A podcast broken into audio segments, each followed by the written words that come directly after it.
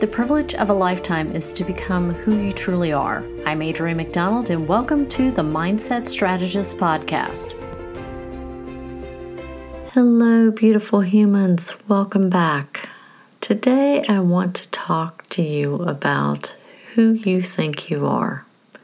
Not who do you think you are. This is about who do you believe yourself to be. What was the first thing that popped into your mind? Was it your name? Maybe your job title? Maybe a role you play in life, like a father, mother, sister, brother, partner? Do you really have a deep understanding of who you are? Because most people do not. I'm talking about the essence of who you are, not who other people think you are or expect you to be. Like most of us, you've been taught or convinced of things about yourself that aren't necessarily true. Whenever I do an exercise around this during a retreat, everyone comes back with perceptions based on their childhood roles. In other words, others' expectations. And they can't even tell me why they believe them. Your perception of yourself creates the results in your life, both the results you want and the results you don't want.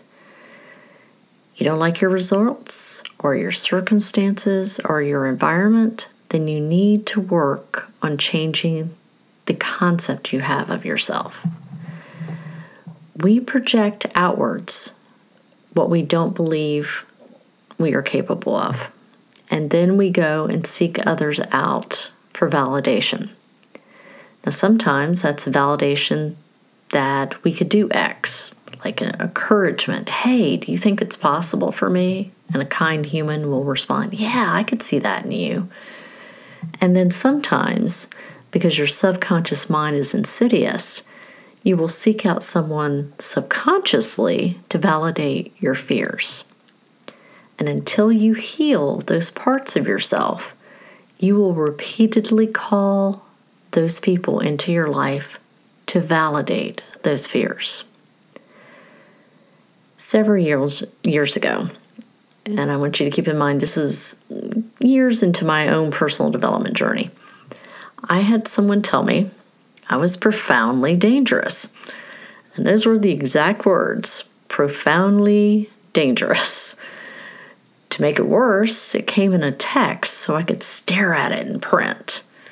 And this was not from an acquaintance, this was from someone I believed to be in my inner circle at the time. Someone I had been open with, the most me, you could say. And when I saw that, I was completely gutted. Now, prior to this incident, I would have told you that you know, my mindset was on point. I'd been doing all this work, this inner healing, etc. And I had I thought I could course correct pretty quickly. But in that moment, I was completely gutted. So much so that it got into my head and camped out there for a couple of weeks. It sent me into this block cycle spiral of worry, doubt, fear. Fortunately, I have a great mentor, so that was helpful. Took me back to the basics. What is the truth in this? It's one of the best questions you can ask yourself when you're struggling. What is the truth in this? It's also one of the most difficult questions to really dig into at times. The reality was, the truth of it was, the comment had nothing to do with me per se. That was the other person's stuff that was going on. It was not my circus, not my monkeys. But that was not the lesson for me. The lesson was why did I allow this person's perception of me affect my view of myself? Why did it get to me so much? And I had to lean into that hard. If I didn't, I was going to let this feed that insecure part of me. I was going to repeat the pattern. I was going to sit in the cycle. And quite frankly, it was because it hit one of my own childhood stories at a level that I had not addressed yet. And I was repeating a pattern of allowing people into my life or calling people into my life, even that were emotionally unavailable and like to tell me how wrong I was at my core. Because at time in the past, if you weren't actively or passive aggressively trying to sabotage me or taking me out, that was my definition of support. That was being a good friend. That's a pretty low bar. We train people how to treat us. When we raise our standards, sometimes we have to let things go, sometimes we have to let people go. Now, hear me on this because this is something I did not understand initially. You can remove a person from your life or put a boundary up with the original person that caused the issue. But unless you deal with that issue, you will repeatedly call someone into your life to bring it up again. And that loud voice of, Who do you think you are? returns. I used to hear that a lot as a kid. Who do you think you are? If you're not centered and self aware, if you're not building your consciousness, your consciousness level will default to whatever grabs its attention. This also illustrates that growth is continuous. You never know, no matter how much work you do on it, when something's going to hit you and you're going to go down those layers of awareness. That's why training is good. That's why having good mentors are also good. Who do I think I am? I turn people's light back on. I help them see the universe differently, one that's for them, not against them. I help them move in the world differently. Now, some people may still think I'm profoundly dangerous for that alone, and that's okay because I know who I am and I take responsibility for who I am and how I move in the world. I've raised my standards and I'll continue to raise my standards. Worth is not given, it's claimed. One of my favorite quotes from Meggan Watterson. And you have to claim it over and over and over again. So I ask you again who are you? In order to change your results, you must become aware of your behavioral patterns and your belief systems. Most of our actions are driven by subconscious belief systems. It's what we talked about last weekend in the podcast. What are the roles you played in childhood? Were you the smart one, the rebel, the responsible one, the shy one, the people pleaser, the sick one. I love it when people say they were the rebel and that they still are. Then I ask them what they're rebelling against. That makes them think. Well, I don't want to be like my parents. So often they didn't consider what they believed in. They just wanted to not believe what their parents believed in, and that was enough. Isn't that interesting? A polarization without consideration. We see that a lot now. That's not a response, that's a reaction. That's why I want you to look at this. Because some of those roles aren't serving you anymore, and you're still on autopilot. It's the things that you don't want to look at, that you don't want to address, that cost you the most? What are your values? Have you thought about that? Even better, have you ever looked up the definition of the word you claim is your value? Most of the time, I will get response of honesty is a value. And I ask the person, what does that mean to you? and they'll come up with something. And then I'll ask for another value. A lot harder to come up with.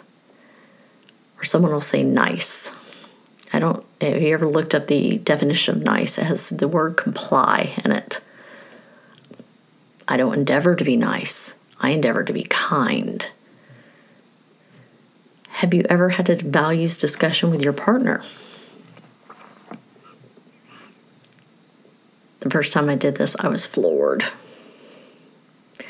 All of my relationships, both the good and the bad, made much more sense after I took a long, hard look at my values. I always say know the hills you'd be willing to die on, but evaluate those hills regularly. Why? Because your awareness changes, and that may change some of those hills. I know it has for me.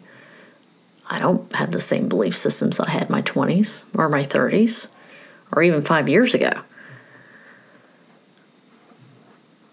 Let's talk block cycles.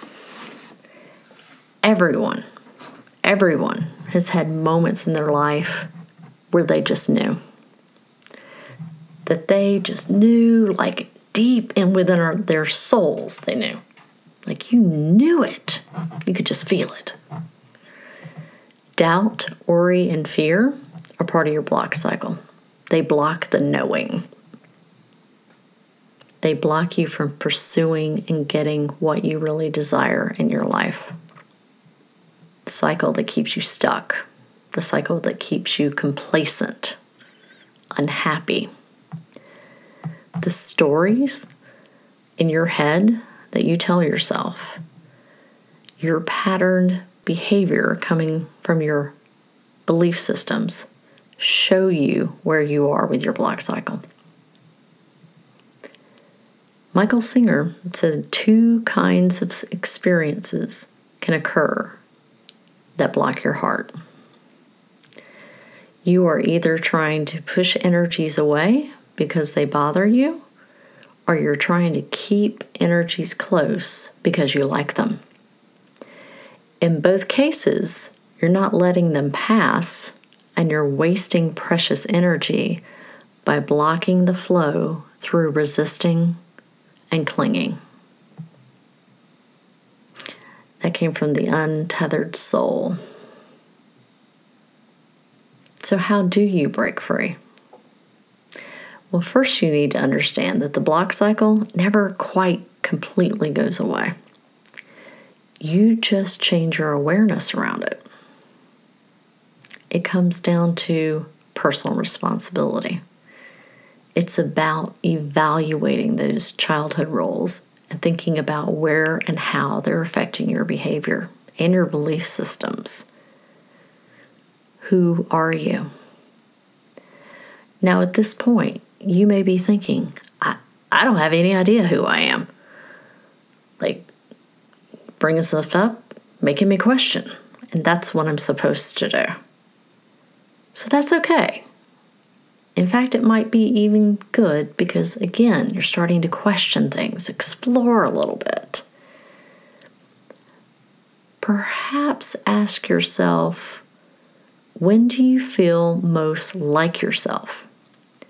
When you don't have to mask, when you don't have to fake it, when you don't have to dial it down or dial it up, when you don't have to explain yourself or justify yourself or prove yourself.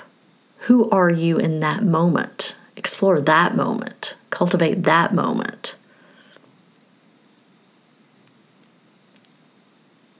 What are the roles, the ideas, the behaviors, the beliefs that you're holding on to that are clearly not you?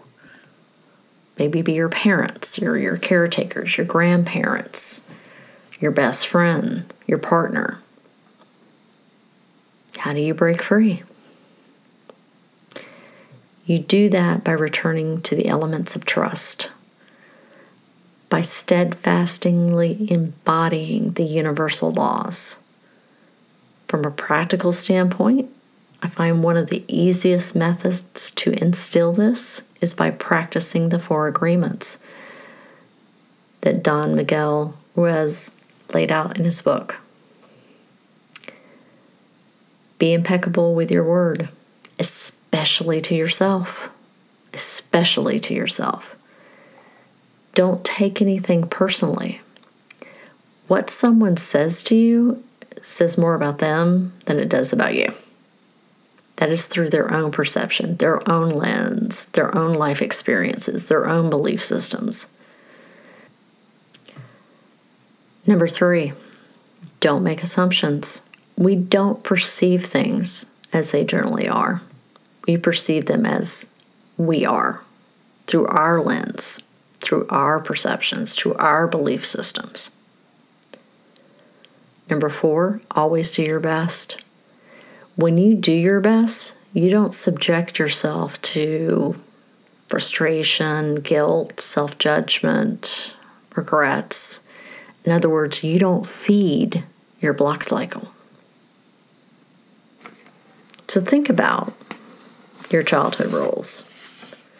Think about your values.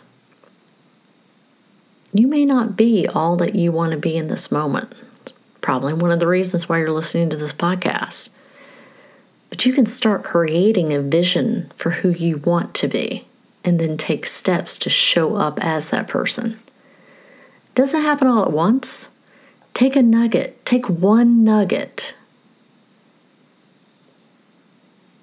and change that one thing this week. Or if you're still exploring, ask yourself what what do I need to let go? Where did this come from? I'll be sharing a couple of books I recommend in the show notes. However, just remember you can't study your way into successful habits and behaviors and belief systems. Studying can play a very seductive trick on your mind in personal development. It can keep you stuck in an endless cycle of learning instead of doing take it from one who knows. I love reading, I love studying, I love building knowledge. Actually, knowledge is one of my core values. All the books, all the seminars, masterminds, conferences, coaching programs, therapy, none of it is effective unless you take action on what you're learning. Thanks for tuning in and I hope to connect next week. Thanks for listening to the Mindset Strategist podcast. If you'd like more information, check out my website at www.adriannemcdonald.com.